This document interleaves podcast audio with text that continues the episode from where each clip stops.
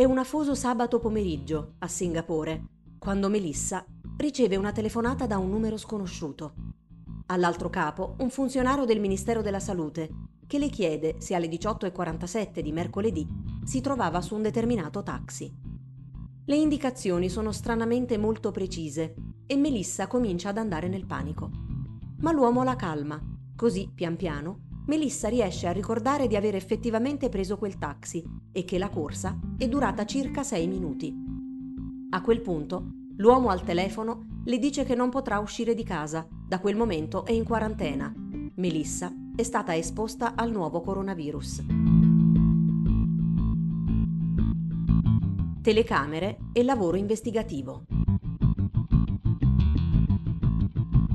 L'uomo al telefono Edwin Philip Conseisao, è un membro del team dei funzionari del Ministero, che si sono presentati a casa di Melissa il giorno dopo la telefonata. È del Singapore General Hospital, uno dei maggiori ospedali pubblici di Singapore. Philip non è un medico, ma un investigatore piuttosto particolare. Il suo compito è rintracciare i soggetti esposti al rischio di contagio.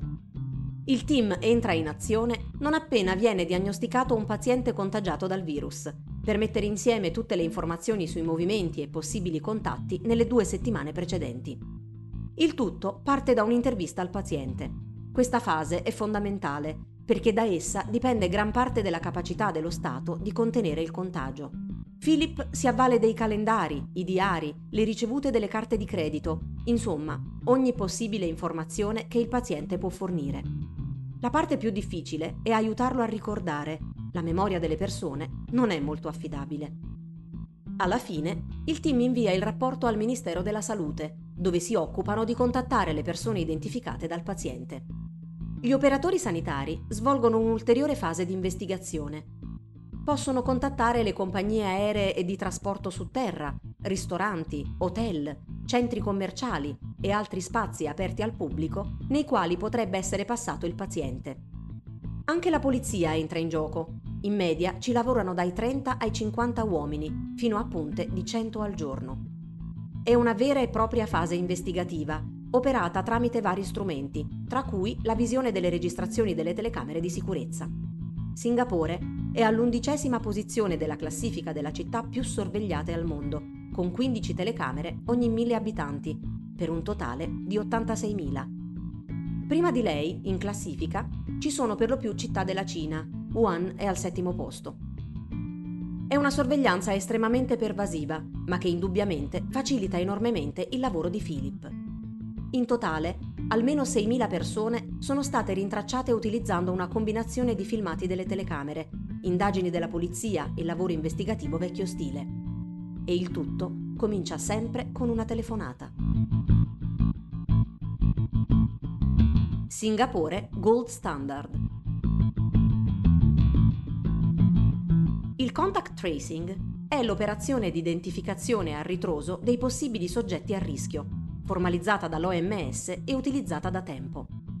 Ma Singapore è stata elogiata dagli epidemiologi di Harvard per aver realizzato il gold standard del rilevamento, quasi perfetto. L'Organizzazione Mondiale della Sanità ha elogiato il governo di Singapore per essersi attivato anche prima che il primo caso fosse individuato. Inoltre, a differenza dell'Europa e degli USA, Singapore ha iniziato molto presto a tracciare i contatti per evitare che il contagio si diffondesse. Si è parlato tanto delle soluzioni tecnologiche, ma il segreto del modello di Singapore parte da lontano. Tutti i paesi dell'est asiatico hanno subito le conseguenze di varie epidemie, SARS, MERS, eccetera, e hanno capito che occorreva investire nel futuro. A partire dal 2003, Singapore ha creato una task force di agenzie governative per coordinare gli interventi. L'esempio più ovvio è dato proprio dall'interconnessione tra le autorità sanitarie e le forze di polizia, complice anche un basso tasso di reati. La task force è stata testata nel 2009 con l'influenza suina H1N1 e di nuovo nel 2016 con l'epidemia di Zika. Singapore ha incentivato lo sviluppo di sistemi diagnostici clinici innovativi, creando un centro di sviluppo diagnostico nazionale. Grazie a questa ampia rete di cooperazione si è arrivati allo sviluppo di un kit di test entro il 9 febbraio. Singapore, insomma, ha investito molto nella preparazione, costruendo un sistema sanitario pubblico efficiente che include cliniche per le epidemie. Così, quando è arrivato il nuovo coronavirus SARS-CoV-2, Singapore, ma anche Hong Kong, Taiwan, Giappone e Corea del Sud si sono trovati più pronti degli altri. Hanno istituito controlli severi e protocolli di viaggio per identificare i malati, misure di mitigazione e contenimento, come distanza sociale, cancellazione di eventi, chiusura delle scuole, inviti a rimanere a casa. Il programma di risposta alle epidemie era già pronto e testato, ben prima dell'emergenza.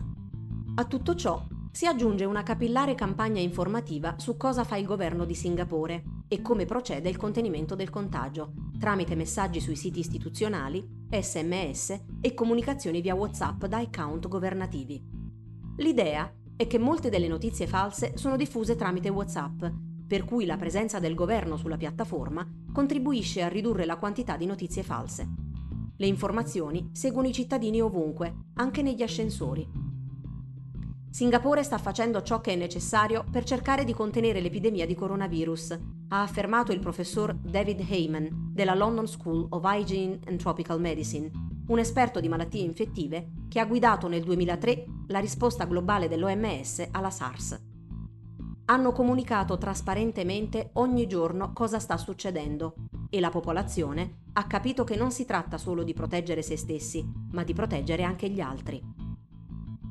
Ma ciò che è stato fatto a Singapore e alcuni paesi vicini probabilmente non è facilmente replicabile nella maggior parte degli altri paesi. Sono paesi strutturati per il controllo di massa della popolazione, anche senza arrivare agli eccessi della Cina, realtà molto differenti dai paesi europei. Ma non si tratta solo dell'apparato di sorveglianza tecnologico, è anche una questione culturale. In questi paesi è normale subire il controllo della temperatura prima di entrare in alcuni luoghi pubblici lavarsi le mani, stare a distanza, pensate all'inchino come saluto al posto della stretta di mano. Indossare le mascherine fa parte della vita quotidiana, non c'è bisogno del nuovo coronavirus per insegnarlo. Sono paesi governati da elite tecnocratiche, in grado di condurre una pianificazione a lungo termine, grazie anche a livelli relativamente alti di fiducia dei cittadini. La app Trace Together Il contact tracing deve essere fatto velocemente, nelle prime fasi del contagio, perché se ci sono molti contatti geograficamente diffusi, diventa impossibile tenerne traccia per contenere l'epidemia. Esistono dei modelli matematici che aiutano a capire quando i costi della tracciabilità dei contatti superano i benefici. Da quel momento è necessario passare alle misure di mitigazione e contenimento, pur proseguendo col contact tracing anche per questioni statistiche. Trace Together è un'applicazione mobile realizzata dall'Agenzia governativa della tecnologia di Singapore in collaborazione con il Ministero della Salute, lanciata il 20 marzo di quest'anno. In soli tre giorni è stata scaricata oltre 620.000 volte e i commenti sono in buona parte entusiasti. Brilliant, very innovative, helps in contact tracing and privacy preserving at the same time. I pochi commenti negativi per lo più si limitano a ritenerla inutile rispetto all'obiettivo. Trace Together consente di effettuare il contact tracing tramite gli smartphone. Nel sito degli sviluppatori si legge Trace Together consente l'identificazione di persone che si trovano nelle immediate vicinanze di una persona infetta, in modo più efficiente, utilizzando i dati di prossimità raccolti. Ciò è particolarmente utile nei casi in cui le persone infette non conoscono coloro con cui erano stati in stretta vicinanza per un certo periodo. Trace Together non intende sostituire i normali metodi di tracciamento dei contatti. L'uso dell'app è totalmente volontario. Una volta scaricata, occorre registrarsi col numero di telefono, che viene salvato e cifrato sui server dedicati del Ministero della Salute. Il consenso è revocabile a tale numero viene abbinato una ID temporanea. Da quel momento, se l'utente ha attivato la app, si consiglia ovviamente di tenerla in funzione costantemente, comincia a scambiare dati tramite BLE, Bluetooth Low Energy, con gli smartphone vicini che usano la stessa app. Gli unici dati scambiati sono la ID temporanea, che cambia costantemente in base alla chiave privata conservata dal Ministero, la durata del contatto e la potenza del segnale BLE per valutare la distanza. In realtà sembra che la app registri anche il modello di telefono dei contatti. La app non raccoglie né utilizza dati di localizzazione, non accede all'elenco dei contatti o alla rubrica del telefono, non memorizza informazioni sul luogo dove si è realizzato il contatto. E i dati sono cancellati dopo 21 giorni, tempo massimo di incubazione del virus. I dati sono registrati localmente sullo smartphone. Se il soggetto viene ritenuto contagiato o esposto al contagio, il Ministero può inviare una richiesta all'utente, alla quale in quel momento l'utente non può rifiutarsi e deve inviare la traccia di registrazione dei contatti. Dagli ID il Ministero può risalire velocemente ai numeri di telefono dei contatti esposti al rischio e contattarli. Si tratta di un monitoraggio estremamente limitato e provvisto di garanzie per la privacy degli utenti, senza coinvolgere in alcun modo i privati. Inoltre è interamente open source, quindi utilizzabile anche da altri paesi. Contact tracing e tracking digitale. Contact tracing esiste da anni e viene attuato dappertutto, sulla base delle disposizioni dell'OMS in casi di epidemia. Ovviamente, la capacità di operare questa attività dipende molto dalle risorse. Uno Stato che ha un'ampia diffusione di telecamere, come la Cina, ha più strumenti da mettere in campo. Il contact tracing si è fatto anche in Italia, probabilmente fin dai primi momenti di diffusione del contagio, tramite gli operatori sanitari e le autorità di polizia. Adesso però si sta chiedendo qualcosa di ulteriore rispetto al contact tracing, e cioè una sorta di tracciamento globale degli smartphone, definita tracking digitale. Un'operazione del genere è stata realizzata in Cina, dove si sono tracciati tutti i cittadini indipendentemente dal fatto di essere contagiati, a rischio o altro. In base a un codice a barre, QR code, che si visualizza sullo smartphone, a un cittadino può essere impedito l'utilizzo di servizi, come i trasporti, senza che sappia realmente il motivo. La relativa app, o meglio il servizio aggiunto ad una app, non è obbligatoria, ma uscire di casa senza è sostanzialmente impossibile. In realtà in Cina la sorveglianza della popolazione era già molto estesa da prima dell'emergenza ed ha un forte impatto sulle libertà dei cittadini. In altri paesi, Corea del Sud e Singapore, quello che si è fatto è qualcosa di diverso. Le tecnologie sono state utilizzate per supportare l'operazione di contact tracing, ma soprattutto per supportare le operazioni sanitarie, come ad esempio i test diagnostici al volo direttamente dall'auto in Corea del Sud. Il primo passo, se si intende procedere sulla strada dell'ampio utilizzo della tecnologia, è di stabilire l'obiettivo, il contact tracing serve a ricostruire il percorso del paziente infetto nei giorni precedenti, almeno 14, ma non ha nulla a che fare con il controllo del contagiato in quarantena. Quest'ultimo tipo di controllo si fa tramite telefono, autorità di polizia o altro. In Corea del Sud una app governativa può essere utilizzata in base a consenso del soggetto in quarantena per sostituire il controllo via telefono. Ma questo scenario, più che altro di polizia, è diverso dal contact tracing. Scenari. In relazione alle categorie assoggettabili al controllo, possiamo distinguere tre scenari. Scenario 1. Tracciamento dei soggetti obbligati in quarantena. Questo avviene in Corea del Sud tramite una app realizzata dal governo direttamente. Il soggetto viene controllato per assicurarsi che non violi la quarantena due volte al giorno tramite telefono. Per sgravare le autorità da questo compito, il soggetto può scegliere volontariamente, non c'è nessun obbligo, di utilizzare una app che si limita a segnalare la sua posizione alle autorità, in modo che possano intervenire se viola la quarantena. Oltre al dato identificativo e alla posizione, la app generalmente non invia altro. In sostanza sostituisce il telefono nella comunicazione con le autorità, compreso quelle sanitarie, perché consente di inviare anche dati sulla salute, sulla base di un questionario che il soggetto può anche non utilizzare. La persona in quarantena, ovviamente, è assoggettata alle norme della legislazione emergenziale, quindi ha obblighi legali di non violare la quarantena, in quanto soggetto in grado di diffondere il contagio. Si tratta quindi di soggetti pericolosi, epidemiologicamente parlando, di conseguenza c'è necessità e proporzionalità nell'utilizzo di sistemi di controllo. Probabilmente però non c'è proporzionalità nell'utilizzo di sistemi di tracciamento via smartphone, perché esistono altri strumenti che portano allo stesso risultato. Infatti, nella Corea del Sud, l'uso della app è basato sul consenso. Scenario 2. Contact tracing digitale.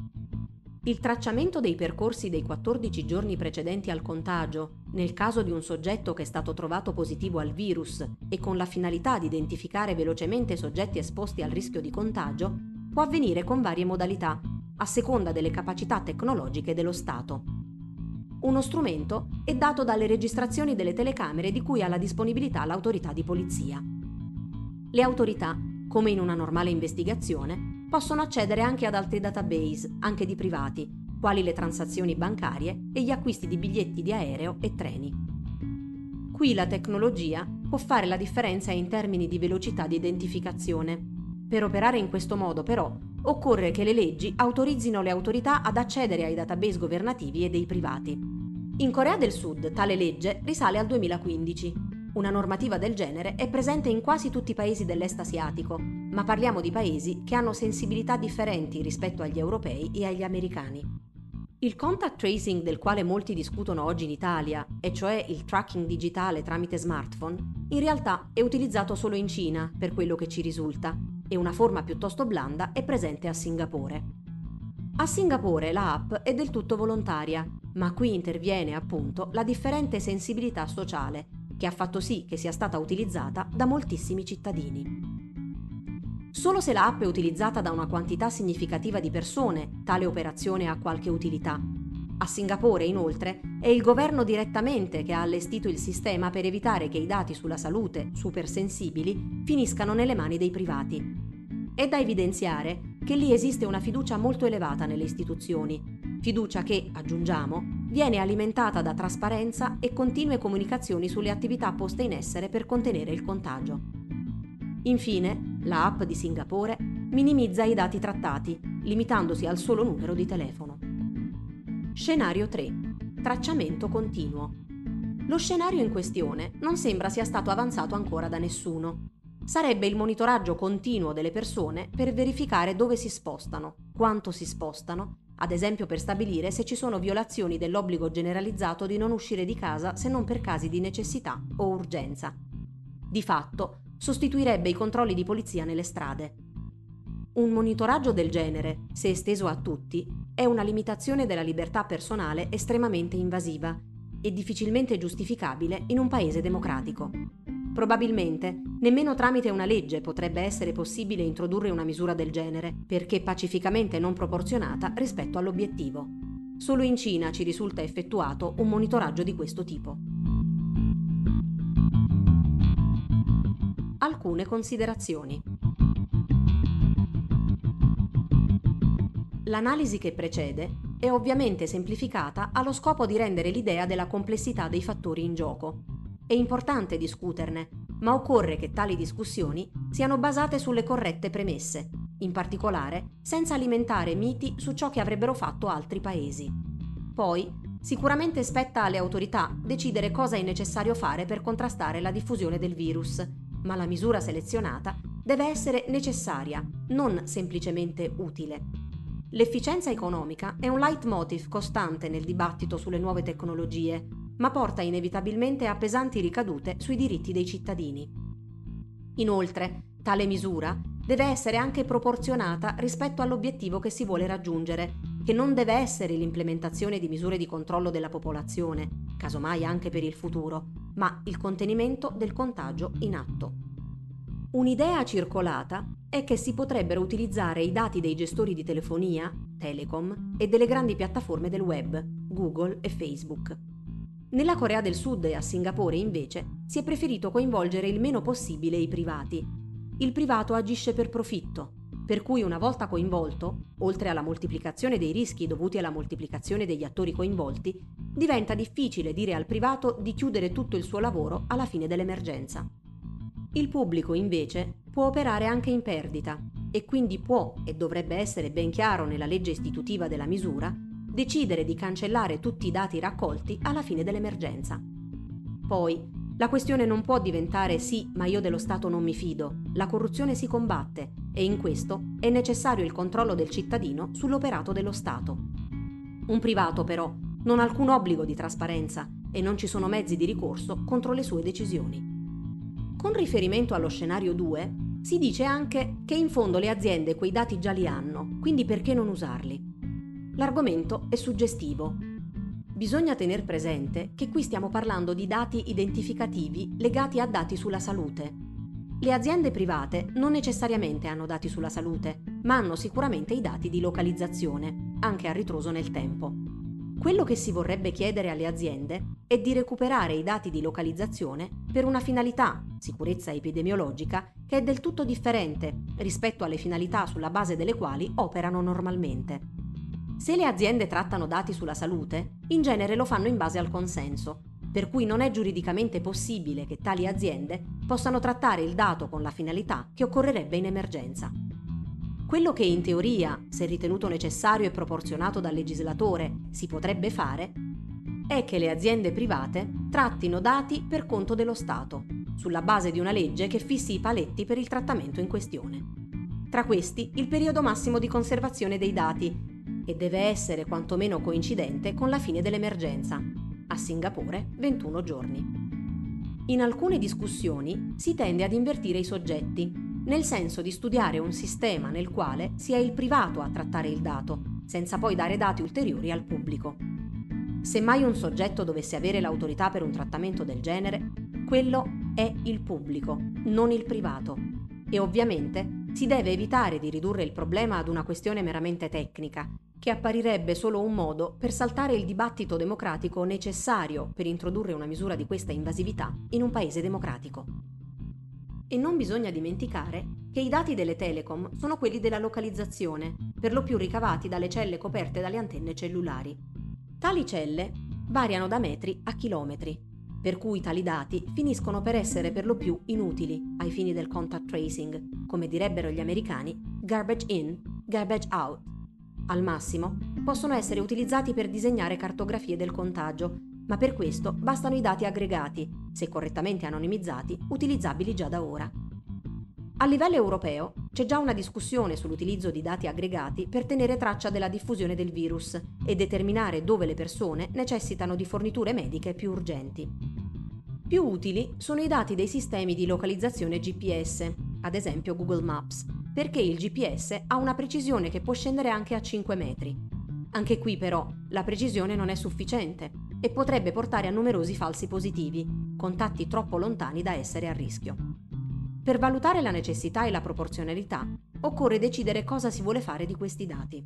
Se lo scopo è quello di avvertire direttamente tramite SMS i possibili soggetti a rischio, diventa essenziale che le strutture sanitarie abbiano le risorse tali da gestire una enorme massa di persone che si presentano in ospedale per i test diagnostici. In caso contrario, si ottiene solo di alimentare il panico. Infine, qualcuno ha sostenuto che in fondo già abbiamo subito pesanti limitazioni ai nostri diritti, in particolare con riferimento agli spostamenti, limitati a casi di urgenza e necessità. Ma le limitazioni fisiche, lo insegna la storia, difficilmente resistono al tempo. Una volta rientrato il contagio, e quindi l'emergenza, anche le sanzioni difficilmente terrebbero in casa tutti i cittadini. E se la risposta dello Stato fosse di aggravare le sanzioni, il rischio è di avere una escalation che potrebbe sfociare in vere e proprie rivolte civili. Le misure limitative attuate digitalmente, invece, sono sostanzialmente invisibili, non si avvertono se non nel momento in cui un soggetto subisce delle discriminazioni a seguito dell'abuso del dato. Per cui è molto più facile che siano tollerate, anche per lunghi periodi. Clicca qui per salvarti dal virus.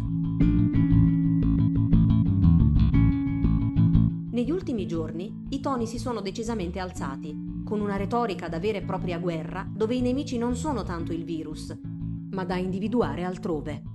E come sta accadendo troppo spesso negli ultimi anni, la soluzione la si vuole individuare nella tecnologia, una app che ci salverà dal coronavirus, perché gli italiani sono indisciplinati e incapaci di rispettare le regole, nonostante, dai dati del Ministero degli Interni, risultino sanzioni a poco più del 4% della popolazione.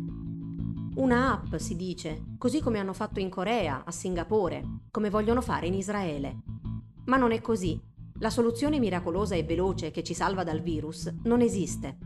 Tutti i paesi citati si sono basati sulla pianificazione a lungo termine e su massicci investimenti nella sanità e nelle nuove tecnologie applicate alla sanità. come ad esempio la telemedicina, la diagnostica assistita da AI, stampa in 3D, eccetera. L'utilizzo di strumenti di tracciamento della popolazione è solo l'ultimo pezzo di una catena sanitaria efficiente.